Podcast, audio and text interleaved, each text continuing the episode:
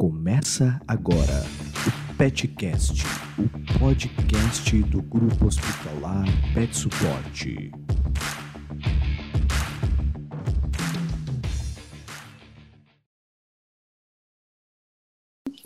Então, boa noite, pessoal. Estamos dando início a mais uma live do Cat Support. Meu nome é Renata, eu cuido do marketing do Pet Support. E hoje a gente tem um tema muito legal, que é sobre adoção de gatinhos felve. E para falar sobre esse tema, a gente tem a nossa querida médica veterinária especialista em felinos, a Carol. E a gente também chamou a Mari, que é voluntária do Resgatinhos, para dar assim uma uma visão mais diferente do que da, da técnica, né? E também uma tutora para contar as experiências, as dificuldades que ela vivencia como tutora de, de dois gatinhos Felf. Então, Carol, pode se apresentar? Então, eu sou a Carolina Casarim, conhecida como a Carol dos Gatos, né? Trabalho exclusivamente com felinos já há 18 anos. E estamos aí, né, na luta por esses felvinhos e tentar dar uma qualidade de vida para eles, né, nessa vidinha que a gente não sabe quanto tempo eles vão ter. E tentar desmistificar um pouquinho isso, né? Porque eles são gatinhos que merecem ser adotados como qualquer outro, talvez mereçam até mais serem adotados, né, Exatamente. né? Do que os outros gatinhos. Então, acho que tem muita, uh, muita coisa, muito mito e muita desinformação a respeito disso. E acho que nosso papel aqui é ajudar, colaborar, informar, né? Para ajudar eles e as pessoas também, né? É, que eu acho que é o nosso principal objetivo. Acho que ajudando os gatinhos, a gente ajuda as pessoas também a serem mais felizes, né? Sim. Mari, te Mari, apresenta. Te apresenta. Então, eu sou a Mariana, sou voluntária dos Resgatinhos já faz quase quatro anos, eu acho. E nesse tempo a gente sempre observou, né, o quanto é difícil a adoção de gatinhos pelve, né, e tudo mais. Então é um assunto super importante. Tem muita gente que nem, conhe que nem conhece o vírus, né, e que ficam com muito receio, que realmente uh, a gente precisa desmistificar algumas coisas, né, a respeito da FELV. Até fica como sugestão um dia a gente falar sobre a FIV também, também é bem relevante, né? Acho que a gente pode incluir nas nossas próximas. Mas acho que, que é isso, assim, da minha parte, vou falar um pouquinho mais sobre a, sobre a adoção dos felvinhos, o quanto é difícil. Bom, bom, então vamos começar com o tema, né?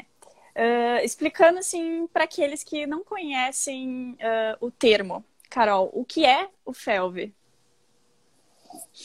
O FeLV é o vírus da leucemia felina, tá? Ele é um retrovírus exclusivo dos gatos. Não é transmitido para pessoas, não é transmitido para os cães. Ele simplesmente é uma doença transmitida através da saliva e dos fluidos corporais, mas a saliva é o, o a mais incriminada na, na, disseminação da doença, né?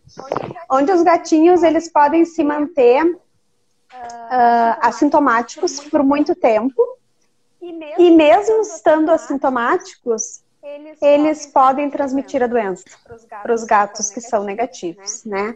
Então, o nosso grande desafio hoje é identificar esses gatinhos, né? Quem são os gatinhos positivos para proteger os negativos e tentar controlar a doença. Certo. E como é que ocorre a transmissão? A transmissão se dá pela saliva, principalmente, tá? Uh, através de um gatinho que lambe outro gatinho, um gatinho que briga com outro, né? O gatinho que compartilha pratinho de comida também é uma, um grande disseminador, eu acho, da doença, né? É a o compartilhamento de potinho de comida e através da transfusão de sangue, pelo aleitamento materno, enfim, é, é contato oronasal, assim, né? Contato do animal com a saliva do outro. Tá. E quais são os sintomas? Tá, e ficou claro isso? É tipo assim, não transmite pelo ar, precisa ter contato com um fluido corporal, tá? E o vírus, o interessante desse vírus é que ele resiste muito pouco tempo ao ambiente.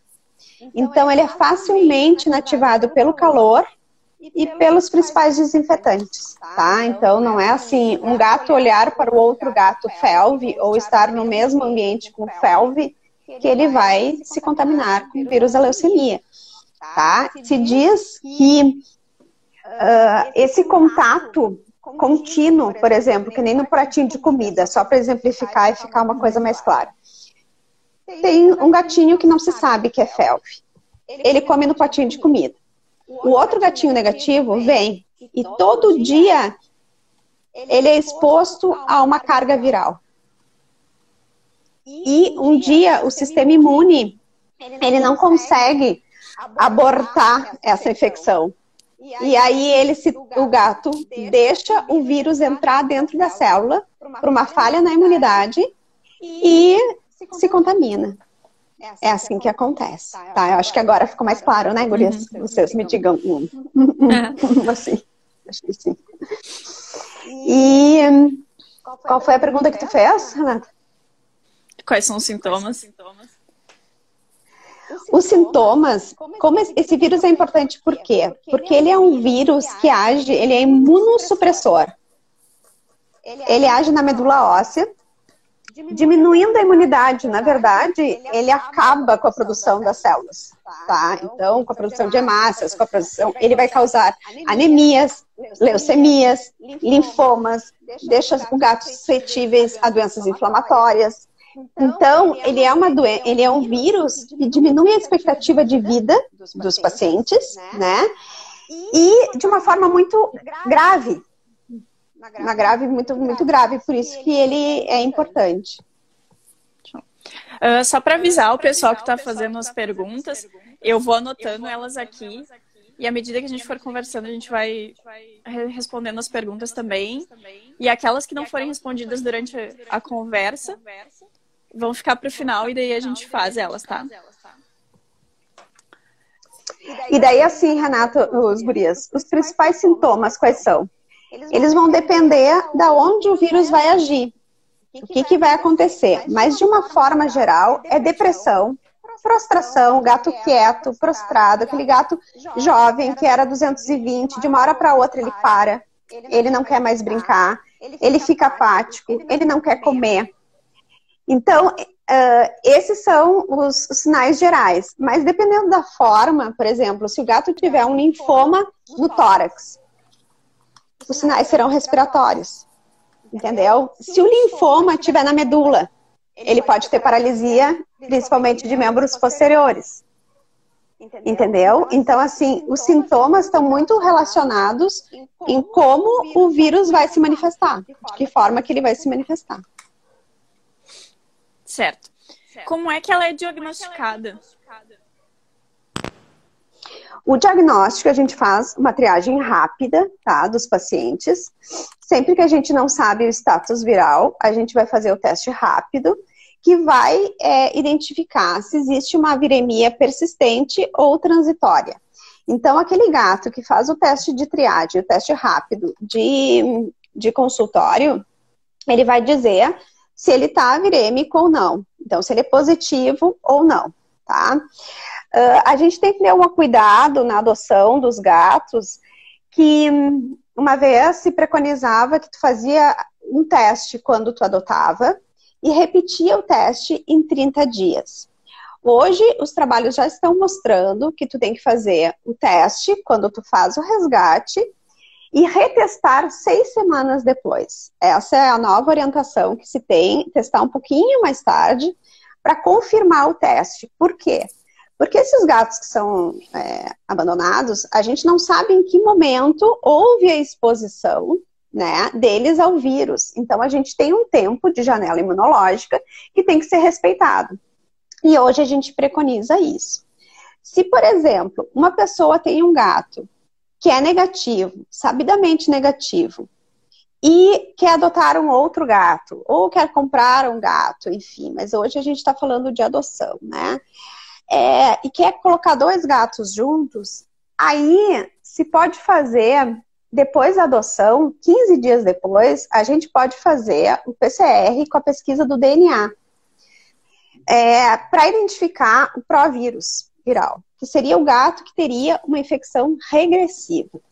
Isso é um assunto bem complexo de aula, assim, até para nós veterinários, é um assunto complexo, que eu acho que não cabe a gente ficar falando muito nisso, porque vai ficar chato, uhum. mas assim, é, existe uma forma, esse vírus é meio fantasma, então ele se esconde. E é isso que as pessoas têm que entender. Além do gato muitas vezes não ter sintomas, às vezes a gente faz o teste e a orientação é essa de testar quando adota, retestar seis semanas depois e toda vez que ficar doente. Porque às vezes ele se esconde. Então, assim, a gente precisa ter é, esse cuidado, tá? O gato pisando em cima do fio. e essa questão aí que a Carol falou do, de, do teste, do reteste, é super importante, assim. É, muitas vezes a gente é bem é, criticada até por isso, assim, porque a gente toma muito cuidado com esse vírus, né?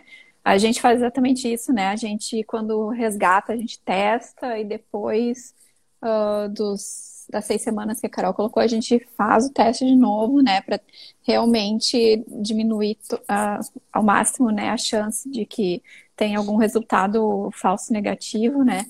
Dependendo desse contato de quando aconteceu. E, bah, e muitas vezes a gente já teve problemas, assim, com pessoas que queriam adotar e que não entendiam essa questão, porque os gatos dela, dessas pessoas, não foram testados dessa forma, né? Então a gente tem muito receio desse contato com gatos que foram testados de forma incorreta, né? Então, e, e, é uma coisa que às vezes a gente sabe até que de veterinários que, que não orientam corretamente, né? É um assunto super importante, super isso. E, e que, né, que pode colocar a vida de outros gatinhos que são negativos em risco, né? Então, todo cuidado é pouco com essa questão, né? Isso é muito importante. Hum. A mais Jornana falou que há 15 dias ela adotou uma gatinha que foi abandonada prenhe e fizeram os primeiros exames descobrindo que ela é felve positiva e que então essa live caiu do céu, já que informação é tudo, né? Muito legal. Vamos tentar é esclarecer ao máximo todas as dúvidas. Bom, é. então como é que a gente pode prevenir a transmissão da FeLV? Eu acho que a principal forma de prevenção é a gente testar o maior número de gatos possível. Né? A gente testar esses gatos e separar esses gatos, não deixar esses gatos terem acesso à rua, não deixar esses gatos terem contato com gatos sabidamente negativos, né? É separar esses gatos e, e, na verdade, identificar, né? Porque identificando os gatos, a gente já consegue uh, lançar mão de medidas preventivas para que outros gatos não sejam infectados. Então, a identificação é muito importante. Certo. Tem, com relação à prevenção, uh, um pessoal perguntou sobre vacina. Existe vacina Sim, existe vacina, é a famosa vacina quíntupla, né? Para os gateiros aí já devem ter ouvido falar nisso. Hoje faz parte do protocolo vacinal inicial, então, do filhote, a gente já avaliar o status viral. Gatinhos negativos, eles já vão ser vacinados, né? Uh, a partir dos três meses de idade, a gente faz a primeira dose de vacina, a gente faz uma quádrupla ou tríplice, a segunda dose da vacina vai ser uma quíntupla, a gente vai fazer um reforço 21 dias depois, 30 dias depois com a quíntupla. E um ano depois que vacinou a quíntupla, vai fazer um reforço vacinal. Essa vacina, ela é bastante eficaz, tá? Contra a infecção pelo vírus. Só que ela protege os gatos, e aí não sei se a gente entra muito assim. O que, o que, que a gente tem que saber? É, o ideal, mesmo gatos vacinados, não terem contato direto dia a dia com os gatos é, positivos. Sim. Isso é o que é, se tem preconizado e a gente tem tentado. Isso é quando é possível, né? A gente tem que manter isolado quando é possível. Então, mas a indicação é que, de preferência, gatos felve é, não convivam com o não felve. E o que se mostrou que a, a, a vacinação tem sido tão eficaz porque a principal faixa etária ali uh, mais comprometida são os gatos jovens. Então, quando o gato jovem é infectado, parece que a doença é muito mais agressiva e diminui muito a expectativa de vida deles. Então, hoje a gente é, se, uh, se, montou esse protocolo uh, preventivo de vacinação exatamente para tentar é, inibir a, a infecção de gatos jovens, né? Então, tendo esses gatos, essas primeiras vacinas na primeira fase da vida, no protocolo vacinal, com esse reforço anual, já dá bastante garantia de que esse animal não será infectado. Entendeu? Mais ou menos isso. Aí. A Dil perguntou qual seria a garantia de que a vacina dá para os gatinhos que convivem com felves. Então, assim, o que, que se diz? Se diz que a vacina, a quíntupla, ela é, protege, porque existem quatro tipos de infecção pelo vírus da FeLV, tá? Existe a infecção abortiva, que é aquela que o vírus entra no corpo, mas o gato consegue eliminar, o vírus não entra para dentro da célula. Existe a infecção progressiva, que vai dar o curso normal da doença, o gato vai se infectar, o vírus vai entrar dentro da célula, ele vai se replicar e, e, ele vai, entendeu? Ele pode se esconder um tempo, mas é aquele gato que é o teste SNAP positivo. E tem a infecção regressiva, que o, o vírus se esconde em outros tecidos que não a medula óssea, e ele tem a replicação dele ela é contida. Então ele fica lá quieto por um tempo, né? Até que surja um estresse, uma queda de imunidade, alguma coisa que faça ele, o regressivo ele pode se tornar progressivo. E existe a infecção focal também. Então, por isso que a, a, a, a coisa é complexa, entendeu? E aí, o que se diz? Que a vacina, ela protege da infecção progressiva, mas não da regressiva. Mas mesmo assim, é muito importante é, vacinar, entendeu? É, a gente continua vacinando os gatos, a gente, tem, a gente precisa vacinar porque a infecção progressiva é a infecção mais grave, é a que, que diminui muito a expectativa de vida desse, desse gato. Uh, e a, a, Gatos no Divã, acho que é isso, Perguntou se o gato negativo estiver vacinado e entrar em contato com a saliva do positivo de forma diária no comedouro, como tu disse. Uh... Acho que foi. Isso. Existe o risco de ele desenvolver, dele permitir que o vírus entre dentro da célula e ele faça a infecção regressiva. É isso que tem demonstrado os trabalhos. Então, por isso a orientação é de ainda manter separado. Há um tempo atrás, a gente, a gente orientava, assim, que uh, podia ficar junto, vacinava, uh, deixava uh, completar o protocolo vacinal, esperava 15 dias e aí podia manter o contato. Eu tenho alguns clientes dessa época que os gatos permaneceram negativos, mas no teste rápido, eu nunca fiz o, o PCR para comprovar se existia provírus no gato, entendeu? Então, a vacina ela protege da infecção progressiva, mas não da regressiva. Para a gente avançar um pouquinho, não ficar só falando sobre vacinas, a gente quer abordar, né, todos os um pouquinho pelo menos de cada cada Sim. item. O vírus ele fica no ambiente e no contato com humanos. Ele pode passar? Como isolar e manter a higiene sem contaminar uh, o outro? Então, não se, não se tem isso assim. É, a gente, claro que principalmente na clínica, a gente cuida, é, é, tipo assim, em anestesia, materiais que se usa, mas como ele é um vírus que resiste muito pouco tempo no ambiente e ele hum, é facilmente desintegrado com desinfetantes, comuns, como água sanitária, amônia quaternária, uh, sabão. Então, é uma coisa que uh, não é uma preocupação, entendeu? Não é, por exemplo, porque um gato uh, sentou no sofá, o outro gato que sentar no sofá vai pegar a felve entendeu? Tu precisa de uma exposição de rotina ou realmente uma mordida, aquela coisa de lamber todos os dias, um dá banho no outro todos os dias, compartilhar sempre o pratinho de comida. Parece que essas coisas é, são mais importantes na transmissão do vírus do que uh, no manuseio é simplesmente lavar a mão. Tu lava a mão, é suficiente, entendeu? E não vai disseminar o, o vírus.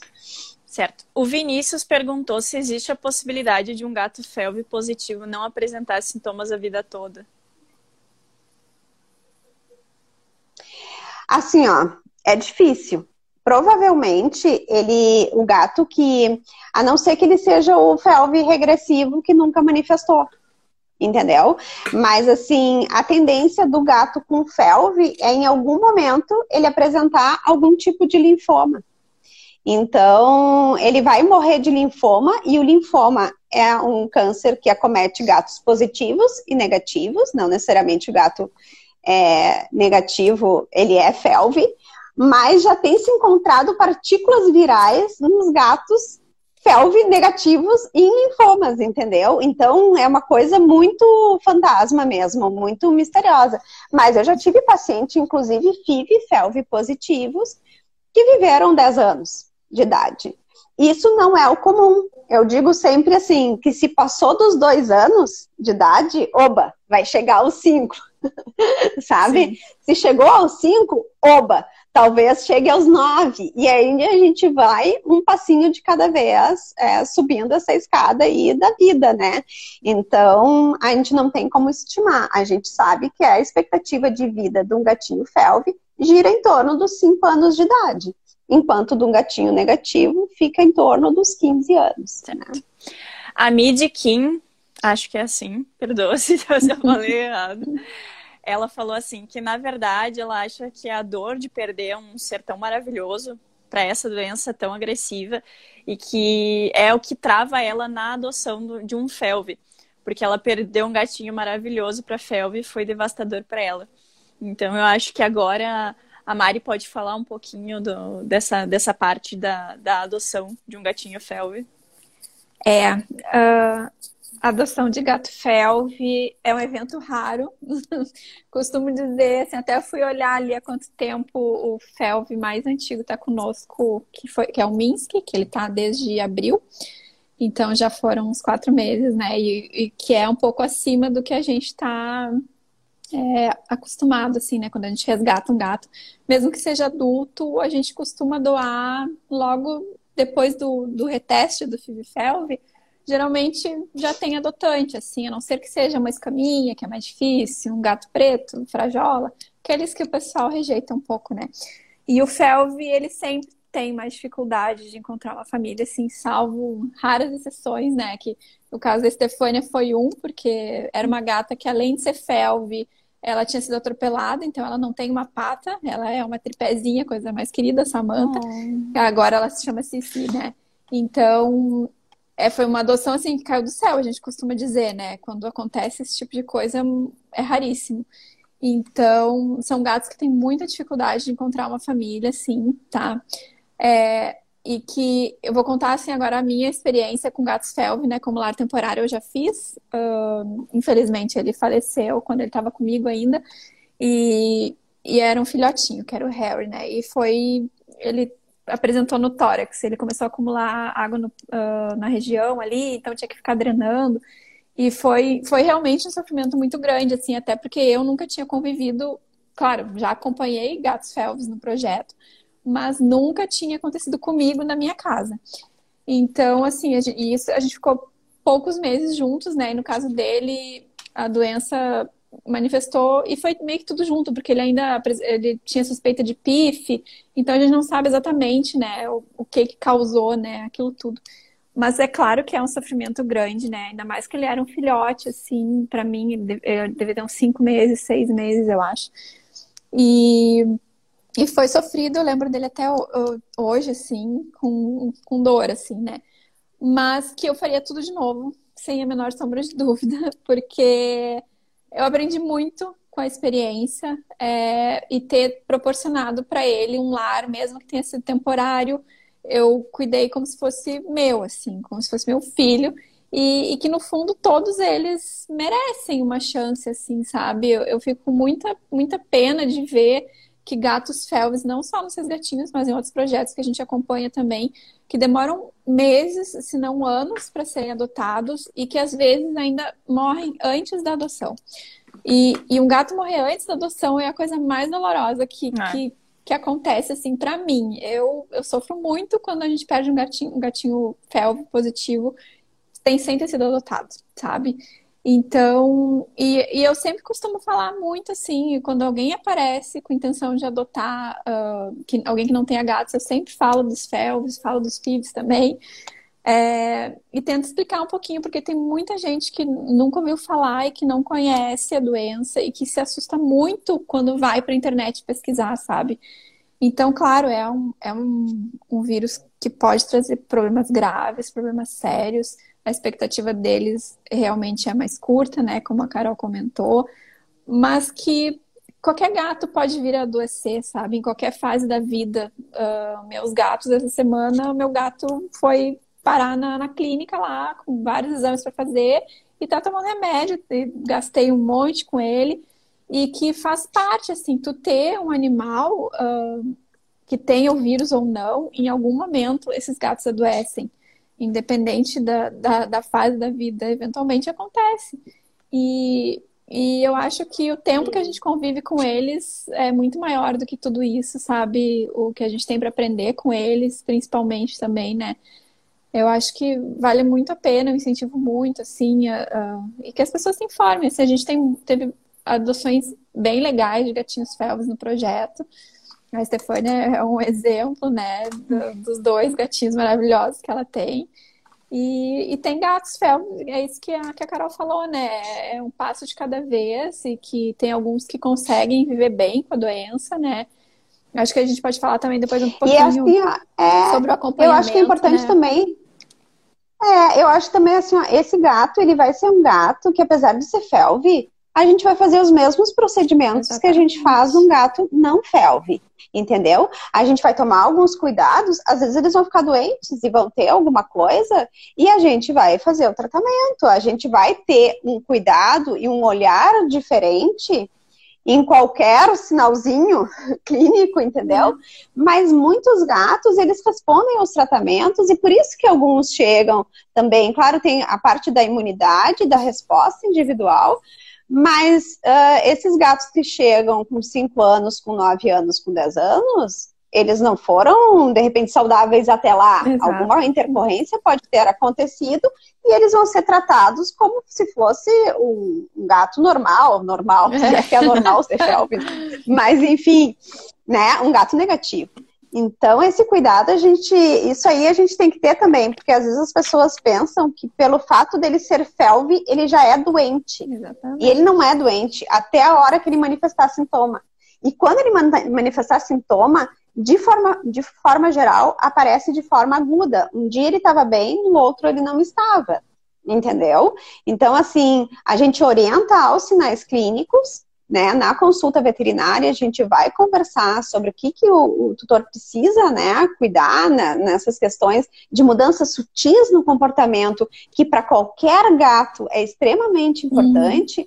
Para o FELV, mais atenção, porque é ali que vai acontecer. Então, o tutor, sabendo que o gato é positivo, ele já fica mais antenado aos sinais clínicos ou a qualquer doença, né? E acaba buscando atendimento uh, mais cedo. Sobre essa questão deles uh, poderem adoecer, tanto tendo felve ou não, por exemplo, o tomatinho, né? Ele não tem, ele é assintomático no momento, só que ele teve um outro problema de pele, como qualquer outro gato. Eu tive que levar ele no veterinário como qualquer outro gato Uh, assistir se ela tiver algum outro problema também, porque a gente toma muito cuidado por ela ter só três patinhas, né? Questão do peso, da coluna, tudo mais. Então, são cuidados que são a única intercorrência que a gente teve até hoje, né? Foi um, um negócio que qualquer outro gato pode ter. Exatamente. Em, em um ano e meio que a Cici tá aqui e um ano que o Tomatinho tá aqui, ele foi o único que apresentou alguma coisa e que foi um problema de pele e um machucado no nariz e só. E falando em Cici, ela tá aqui querendo participar da live. Ai, maravilhosa. Ela foi resgatada pelo projeto Atropelada. Ela foi resgatada pela Mari e pela Malu. Isso. A Tatiel, ela é um pouco, ela não é muito sociável, assim, né? Mas, e, é, e, ela era um caso que a gente achava que por ser fel ia ser muito difícil a cirurgia, né? Porque, imagina, uma gata na rua, felve, atropelada, com a pata, com o osso todo exposto. Quando a gente testaram e a gente, putz, é felve, e como é que ela vai passar dessa cirurgia? A gente estava um pouco pessimista, assim, porque ela estava muito prostrada.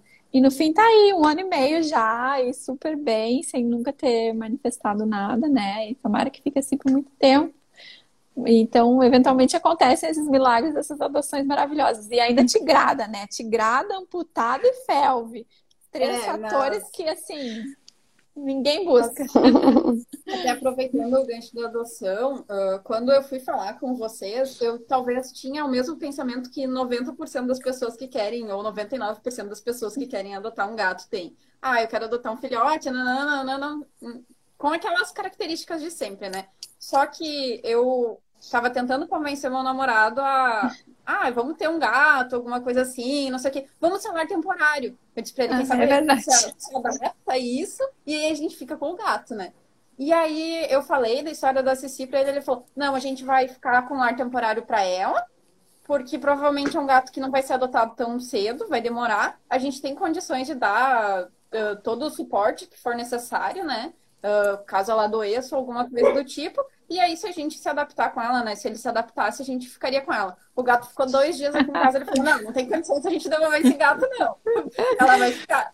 Super adaptada. É, foi bem é, assim super mesmo. adaptada. E aí depois veio o tomatinho, né? Que daí e decidiu depois, pegar mais um felvinho. Isso.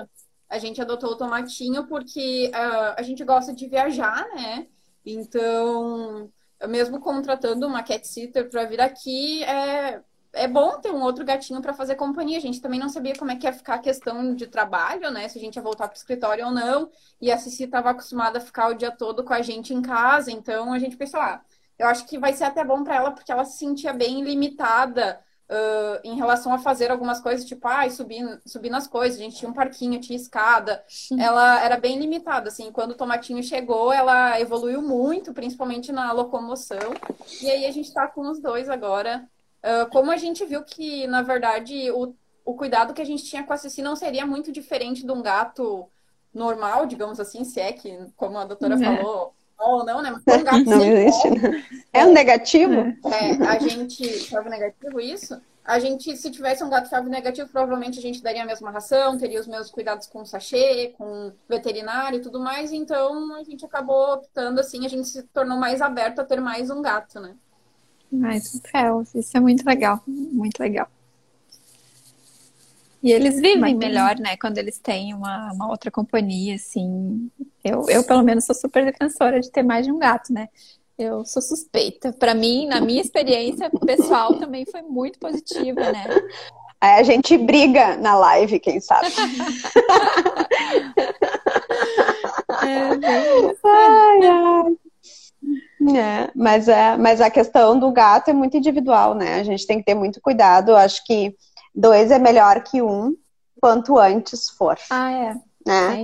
Então, assim, quando a gente pensa em ter dois, que a gente pegue dois que já se dão bem, que já se conhecem, ah, que vêm na mesma ninhada, ou que estão junto dentro da mesma gaiola, é. eu digo, sabe? Que compartilham o mesmo espaço, porque foram ninhadas que foram encontradas no mesmo uhum. período, enfim, né? Que acontece. É, isso é o ideal. Então, esse cuidado tem que ter porque um, o estresse da chegada de um novo membro ah, principalmente pode desencadear ainda, né? Uhum. É, a chegada pode desencadear a ativação do vírus. Então a gente precisa ter bastante cuidado com isso e, e ter muita cautela, assim, quando for pensar em pegar o segundo, sempre se informar bastante, uhum. conversar, né, Mari, para é, poder orientar isso. direitinho. É, não, a gente sempre, até essa semana Fazer retrasada, a gente teve a adoção de um gatinho felve por uma adotante que já tinha um FELV. Então, todo cuidado é pouco, principalmente quando é uma adoção assim, né? De um gato felve já adulto, com a chegada de um outro adulto felve também. Então, a adaptação tem que ser muito bem feita, assim, para não correr menos riscos possíveis de desencadear, né? Porque com certeza é um fator estressante, né? A chegada num novo meio. É um fator estressante. E aí é. acaba diminuindo a imunidade e tudo mais nessa chegada do Tomatinho no Sim. ano passado foi. É, a gente sentiu assim que para Cici foi bem estressante. Para ele não, porque ele é um gato muito tranquilo, ele aceita. Eu conheci ele. É verdade, a Renata é. as fotos dele. Assim, qualquer é. coisa. O gato, ele ele aceita tudo. Tipo, só pegar ele e botar aqui, ele aceita. Ele não. Ele não inclusive, inclusive, eu lembro que quando eu fui tirar foto dele, era na casa de passagem e ela tinha crianças. E as Porra. crianças pegavam ele assim, ó. E ele só ficava. Dá pra, dá pra fazer qualquer coisa, ele não se assusta. Ele é um gato. Querido. Ele é muito tranquilo. Como você não tá por aqui pra pegar. Só que a Cici, eu acho que por todo o trauma dela, da rua e tudo mais, ela é muito. Uh, medrosa e ela e ela é tipo temperamental assim, digamos. Então no começo foi bem difícil assim para ela, que era dona da casa, dona de tudo, fazia tudo que ela queria para aceitar ele, mas no final assim, eles se dão bem. Uh, às vezes eles brigam, mas acho que é normal, né? Às vezes deve... É porque o, o tomatinho ele é tão carente, ele quer muito brincar com ela, né? Ele quer toda hora tá brincando e tal. E ela cansa muito rápido, porque ela tem Sim. só três patinhas, né? Daí ele fica lá pentelhando ela, ai, vamos brincar, tipo, vamos brincar, vamos brincar, vamos brincar. Ela cansa e brinca com ele. Mas de forma geral, eles convivem bem e foi bem tranquilo a adaptação, assim, fora as intercorrências do início. Mari, tu tinha algumas perguntas na tua caixinha que o pessoal do Resgatinho Sim, fez. Deixa eu abrir aqui. Tivemos, eu acho que foram quatro perguntas. Aí eu vou dar uma lida. Então, é... teve uma pessoa que perguntou se é possível a doença sumir após as transfusões de sangue. Ela disse que o gato dela ficou ótimo depois desse tratamento. Aí, acho que a Carol pode responder. Na verdade, o que a gente sabe é que não. Que, na verdade, o gato, uma vez positivo, será sempre positivo.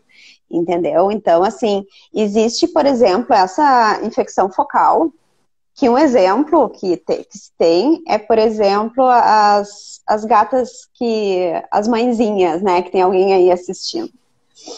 Tem, uma vez a gente testava só a mãe, né? Chegava aquela mãezinha abandonada, a gente testava a mãe, e se a mãe fosse negativa, já era meio que garantido que os filhotes então eram negativos, né?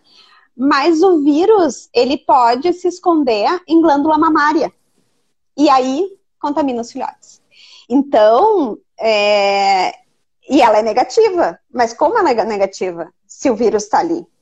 Então, se foi isolado o vírus de tecido mamário de algumas gatas. Então, por isso que eu digo, esse vírus ele é fantasma. Em algum momento ele vai se esconder. Entendeu? Então, pode ser que não, mas o gato que ele não se esconder tem menor expectativa de vida. Mas uh, é comum isso acontecer, das pessoas dizerem, ai meu Deus, negativou, negativou o Snap, mas o gato, uma vez positivo, será sempre positivo. Uma vez infectado, sempre infectado. É, a transfusão ali eu acho que só dá, em princípio, assim, um tempo, né, para essas anemias, geralmente, que é quando faz, né? De forma geral, nas anemias, nas leucemias, a gente faz tratamentos com transfusão, tem uns com sucesso, tá? Não é a maioria, a maioria, uh, e dependendo da doença, vai fazer transfusões eh, e sequências de transfusão, mas teria que estar associado junto a algum tratamento quimioterápico, enfim, é, tem que identificar direitinho, às vezes por função de medula óssea, qual tipo de leucemia que tem. Olha lá o gatão. Então ele não some, mas ele não some. Olha, um gatão, gatão, frajolão aí. É, aí as outras perguntas, acho que essa aqui a gente já respondeu, né? É só voltando essa questão, tu falou da mãezinha, da ninhada, só pra gente deixar claro assim. Então, quando uh, tem uma ninhada, tem que testar toda a família, né? É isso? Tu tem que testar toda a família. E mesmo quando tem uma casa, por exemplo, uh, não se sabia qual era o status viral daquele gato e o gato adoeceu.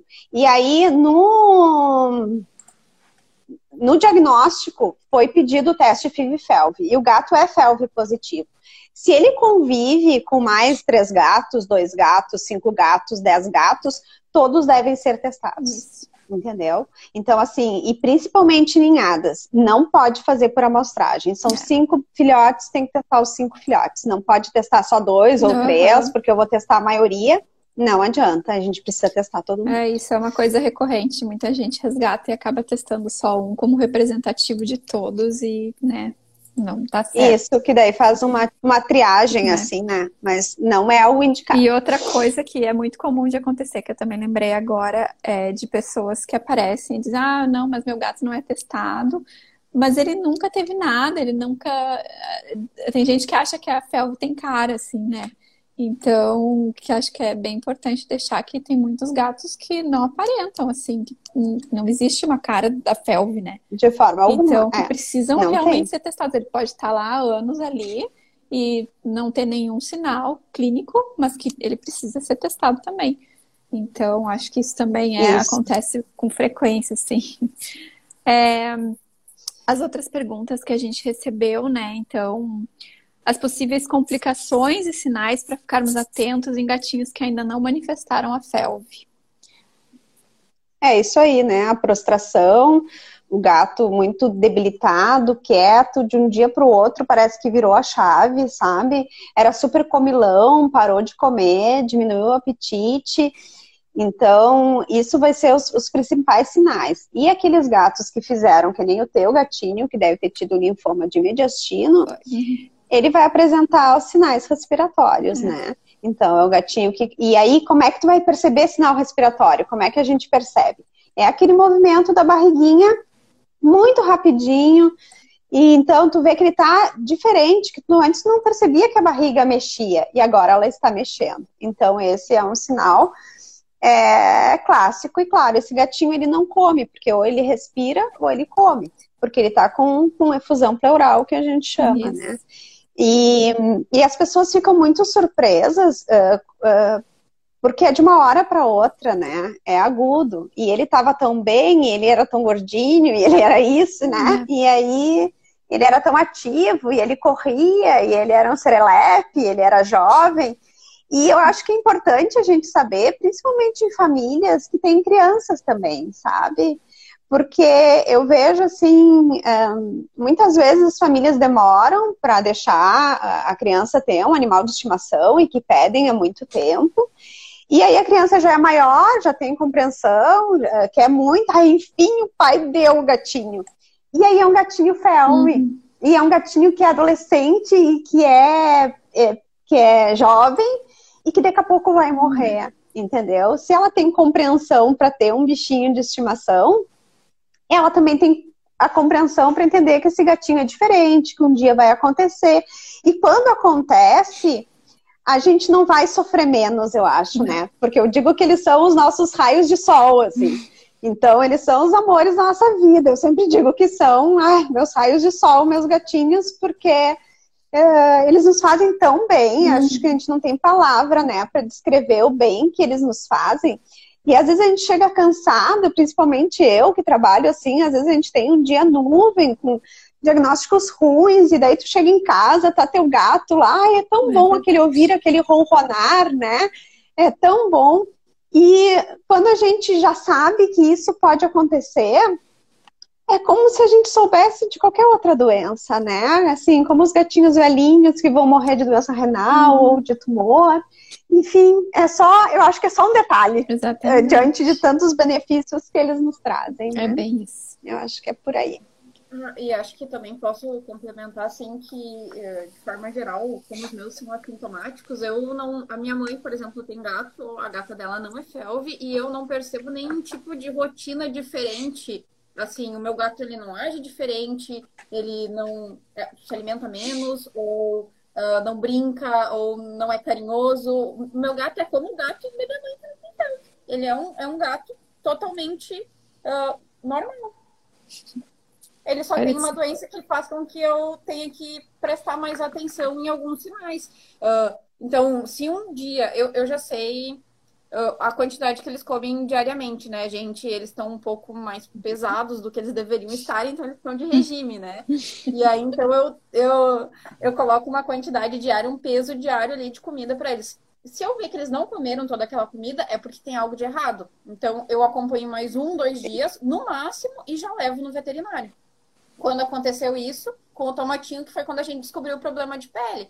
Então, o único cuidado diferente que tem que ter é uma atenção um pouco maior a algum sintoma que tu não está acostumado, assim. Mas deixa eu dar o cutuco aí, porque esse teu cuidado aí serve para todos. Por favor, gatos são silenciosos, eles vão esconder sinais de doença. É, é um pouco cuidado. mesmo. É. Talvez você tenha que procurar um, um, veterinário um pouco mais rápido, não possa esperar dois dias para ver se o gato voltar ao normal. Mas não espera. É. Aqui é Qualquer um sinal. tá diferente, a gente já, já fica monitorando ali se naquele dia vai acontecer alguma coisa, e se acontecer, a gente já procura o veterinário, que a gente tem uma veterinária de confiança e tudo mais. Uh, aproveitando, eu também queria te fazer uma pergunta. Eu fiquei com bastante dúvida sobre vacinação, tá? Quando eu fui vac... quando o Tomatinho chegou aqui e tudo mais, como que é para vacinar um, um gato felv? Eu vacinei os meus contra a raiva e com a quadro lá.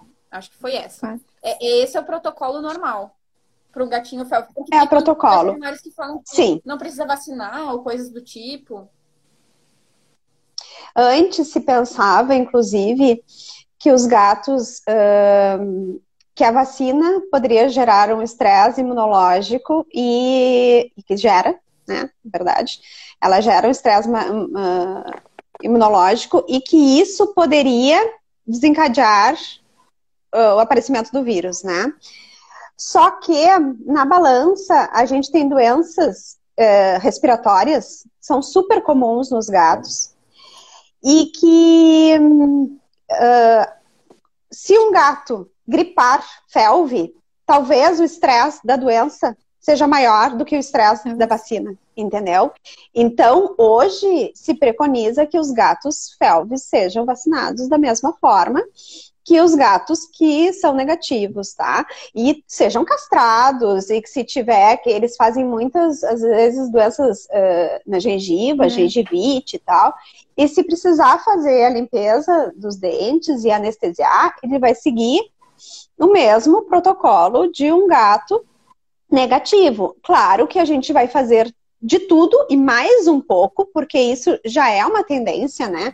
Hoje, em qualquer gato, independente do que do que ele tenha, a gente vai tentar ter um tratamento muito amigável e minimizando o estresse sempre, né? Então, isso é um cuidado que tem que ter. Claro que vai ficar o alerta de que isso pode ativar o vírus. Anestesiou, baixa temperatura, né? Então, existe um estresse cirúrgico ali envolvido. Mas sendo bem feito e bem realizado com um profissional já sabendo que o animal é pelve, isso contribui muito para sucesso entendeu? Não tem. Bem provável os seus gatinhos são castrados, entendeu? Eles passaram por intervenção e a recuperação dele deve ter sido similar a do gato negativo. É, a Cici, além de castrada, teve amputação, né? E o Tomatinho, ele teve Isso. rinotraqueite também, quando ele era filhote. Então, é. os dois passaram por outras doenças além da felve, então aí, né? E aproveitando a questão da vacina, a, a, minha veterinária, a veterinária deles, na verdade, né, uh, indicou pra gente que, que a gente usasse um imunomodulador antes de fazer a vacina, então a gente uh, acabou dando para eles no Xelfel. Eu não sei se é um protocolo de uhum. todas as veterinárias, mas sempre que a gente vai fazer uma medicação, uh, a gente faz a opção de dar esse, esse remédio ou um imunomodulador, né, para dar uma aumentada também na imunidade e, e prevenir um pouco esse tipo de estresse, né, vacinal. De reação, e... sim. Sim, a gente pode usar sem problema, né? Então, isso, por isso que é importante é, saber se é positivo ou não. Exatamente. Também. É, Porque a conduta, ela vai ser sempre cuidadosa, mas no FELV a gente vai ter um cuidado muito maior.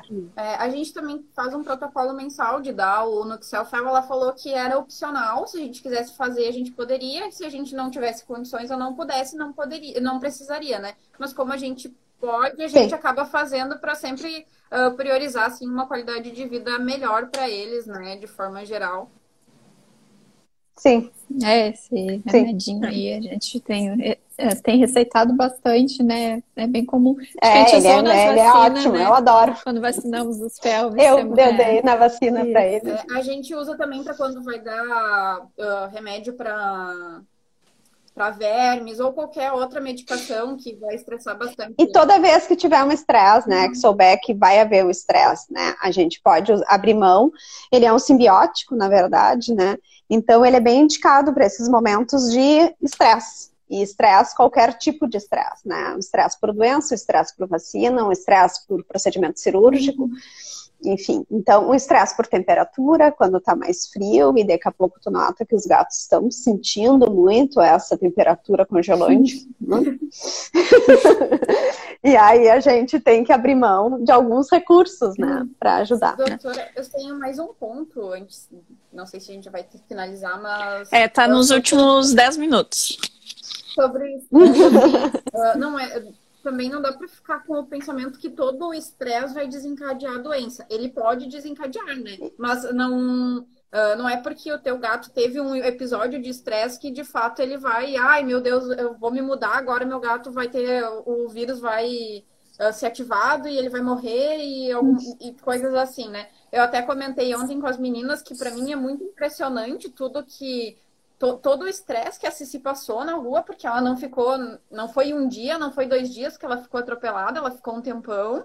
Todo o estresse da, da cirurgia e ela não, não desencadeou, né? Então, claro, tem que ter cuidado, mas não é uma sentença de morte, né? Um, uma situação de estresse. É, exatamente. Na verdade, eu acho que não é uma sentença de morte ser positivo para o FELP, né? Eu acho que isso é importante, porque na verdade, a morte é a única certeza que a gente tem na vida, né? E aí, para o Felve, talvez é, é, essa, essa vida seja mais curta, mas é talvez. Então, eles também merecem uma chance de ter um casa, amor e roupa lavada, eu digo, sabe? Casa, comida e roupa lavada. E amor, eu digo, eles precisam de um lar. E é isso aí que acontece. Então, não é todo estresse e a gente vai submeter eles ao estresse, porque tudo é uma balança, né? Tudo a gente tem que medir os prós e os contras e tomar a decisão consciente do que se está fazendo, né? E fazer da melhor forma possível. Isso mesmo. Tchau. Uh, Stefania, quais foram os motivos que te levaram a adotar o Uh, eu acho que eu tinha comentado né, no início que quando eu fui pes pesquisar como que eu ia adotar, com, em que projeto, ah, eu queria um gatinho que todo mundo quer, né? Um filhotinho. A minha mãe, por exemplo, tem um, um cialata, né? Ah, eu queria um cialata, ou queria um branquinho, eu não sei, eu queria um gato que todo mundo quer, né? E aí, quando a Mari falou da história da Cici, acabou tocando o coração do Arthur, que é meu namorado. E a gente ah, acabou ficando com ela, assim, mais pela por toda a situação e de entender que ela seria um gatinho que provavelmente não ficaria ali, talvez até para sempre no projeto, né? E se a gente estava disposto a adotar um gatinho, por que, que não poderia ser ela, né? Por que, que teria que ser um gato? Será que ela me daria menos amor ou seria menos minha companheira por ela ser uma gata adulta, ser felve, ser tigrada, não ter uma pata, sabe? Que, que, que ia ser a diferença? E aí a gente percebeu que não, é, não, não tem diferença nenhuma. Uh, eu não vejo nenhum tipo de diferença dela para gato da minha mãe, por exemplo. As duas são amorosas, as duas são companheiras. Uh, claro, cada gato tem seu temperamento, mas ela de fato não não age diferente de outro gato por ser felve, né? E outra coisa que eu acho que é importante, que é pouco comentado, mas Talvez pelas meninas do, do Resgatinhos é bem comentado, mas fala pouco sobre a adoção de gatos adultos, né? A Ceci é um gato adulto e foi um, uma coisa muito importante para a gente seguir com a adoção aqui em casa dela. Porque se ela fosse um filhote, provavelmente a gente não teria ficado por mais tempo com ela, um filhote como eu desejaria. Porque filhote é pentelho. Filhote destrói as coisas. Não que um gato adulto não faz isso também, mas talvez pro, para aceitação na casa fosse um pouco mais difícil, sabe? Tanto que eu Porque porque primeiro vocês fizeram casa de passagem dela, né? Isso, Isso a gente foi LT dela, durou uns três dias, eu acho. foi um LT a jato. Uhum. E aí, e a mesma coisa aconteceu com o Tomatinho, né? Que a gente também optou por um gatinho um pouco mais, mais velho também, né? E que era um gatinho que era o último da sua ninhada que não tinha sido adotado ainda, né? E aí uhum. era um gatinho que estava esperando há mais de um ano. E ele era felve, era frajola, era adulto. Uh, mesmo ele sendo um gatinho muito amoroso, ele é, assim, ele é o gato mais amoroso que eu já vi. Eu digo que ele parece um cachorro, de tão amoroso que ele é. Ele vem nos colos, ele aceita as pessoas, ele faz de tudo. Então, ah, depois que a gente viu que o que um gato felve, ele pode ser tão igual ou até melhor do que um gato não felve, né? Para nossa situação, a gente se sentiu mais aberto para adotar um segundo gato, né? Legal. Uh, eu acho que também dá para trazer, assim, eu já tinha falado um pouco também sobre a rotina, né? O que, que a gente faz de diferente. Uh, a gente dá uma ração super premium para eles, mas é uma indicação para todos os gatos que são resgatados ali pelas meninas do Resgatinhos. A gente dá sachê todos os dias também para aumentar a ingestão de água. Fica atento aos a qualquer mudança de humor ou de comportamento, uhum. como a gente está falando, e como é o processo de qualquer outro Então, uh, eu não sinto que, que a gente, por ter um gato felve, uh, tem que ter uh, cuidados mais, digamos assim, diferentes de uma pessoa que o gato é não felve. Não vai mudar nada na tua rotina. Talvez quando ele adoecer, mude. Mas se ele é assintomático como o nosso, não muda nada. E se ele adoecer, qualquer outro gato pode adoecer e trazer outras complicações, né? Então, eu acho que sempre que tu tem um animalzinho, tu tem que estar preparado para esse tipo de situação, né? Com certeza. Isso aí. Acho que é isso, né, é. né, menina? É, a gente vai aproveitar que hoje é sexta-feira 13. É. Oh. é para abrir espaço para as meninas dos resgatinhos falarem um pouco sobre gatinhos pretos. Essa é, data. É, gatinhos pretos, além de já sofrerem um preconceito, né, ao longo de todo o ano, por não serem os, os preferidos, né? Ninguém busca. Dificilmente alguém chega querendo um gato preto. Ai, adoro gato é preto. É lindo, eles são lindos, maravilhosos. E panteras. não é comum, não é comum aparecer. E especialmente nessa data tem que ter muito cuidado, né? Uh, com os gatos pretos. É, embora a gente até comentei, né, hoje com a Renata que a gente não recebe tanto pedido assim, né? Mas a gente vê no Facebook, a gente vê, né, umas postagens de pessoas procurando realmente gatos pretos. E não só os pretos, também acontece com os gatos totalmente brancos, né? Isso. E de buscar nessas datas. Então, todo cuidado é pouco. A gente uh, e tenta reforçar, né, de que gato preto. Uh, não tem. É difícil. Não dá azar. Não dá azar. É, não dá azar. Só, Só dá amor, amor, Muito amor. E, e reforçar, né, que as pessoas não, não doem, acho que nem ao longo da semana, né? Não só no dia de hoje, mas que tenham cuidados, né? Que tem, quem resgata por conta própria e tal.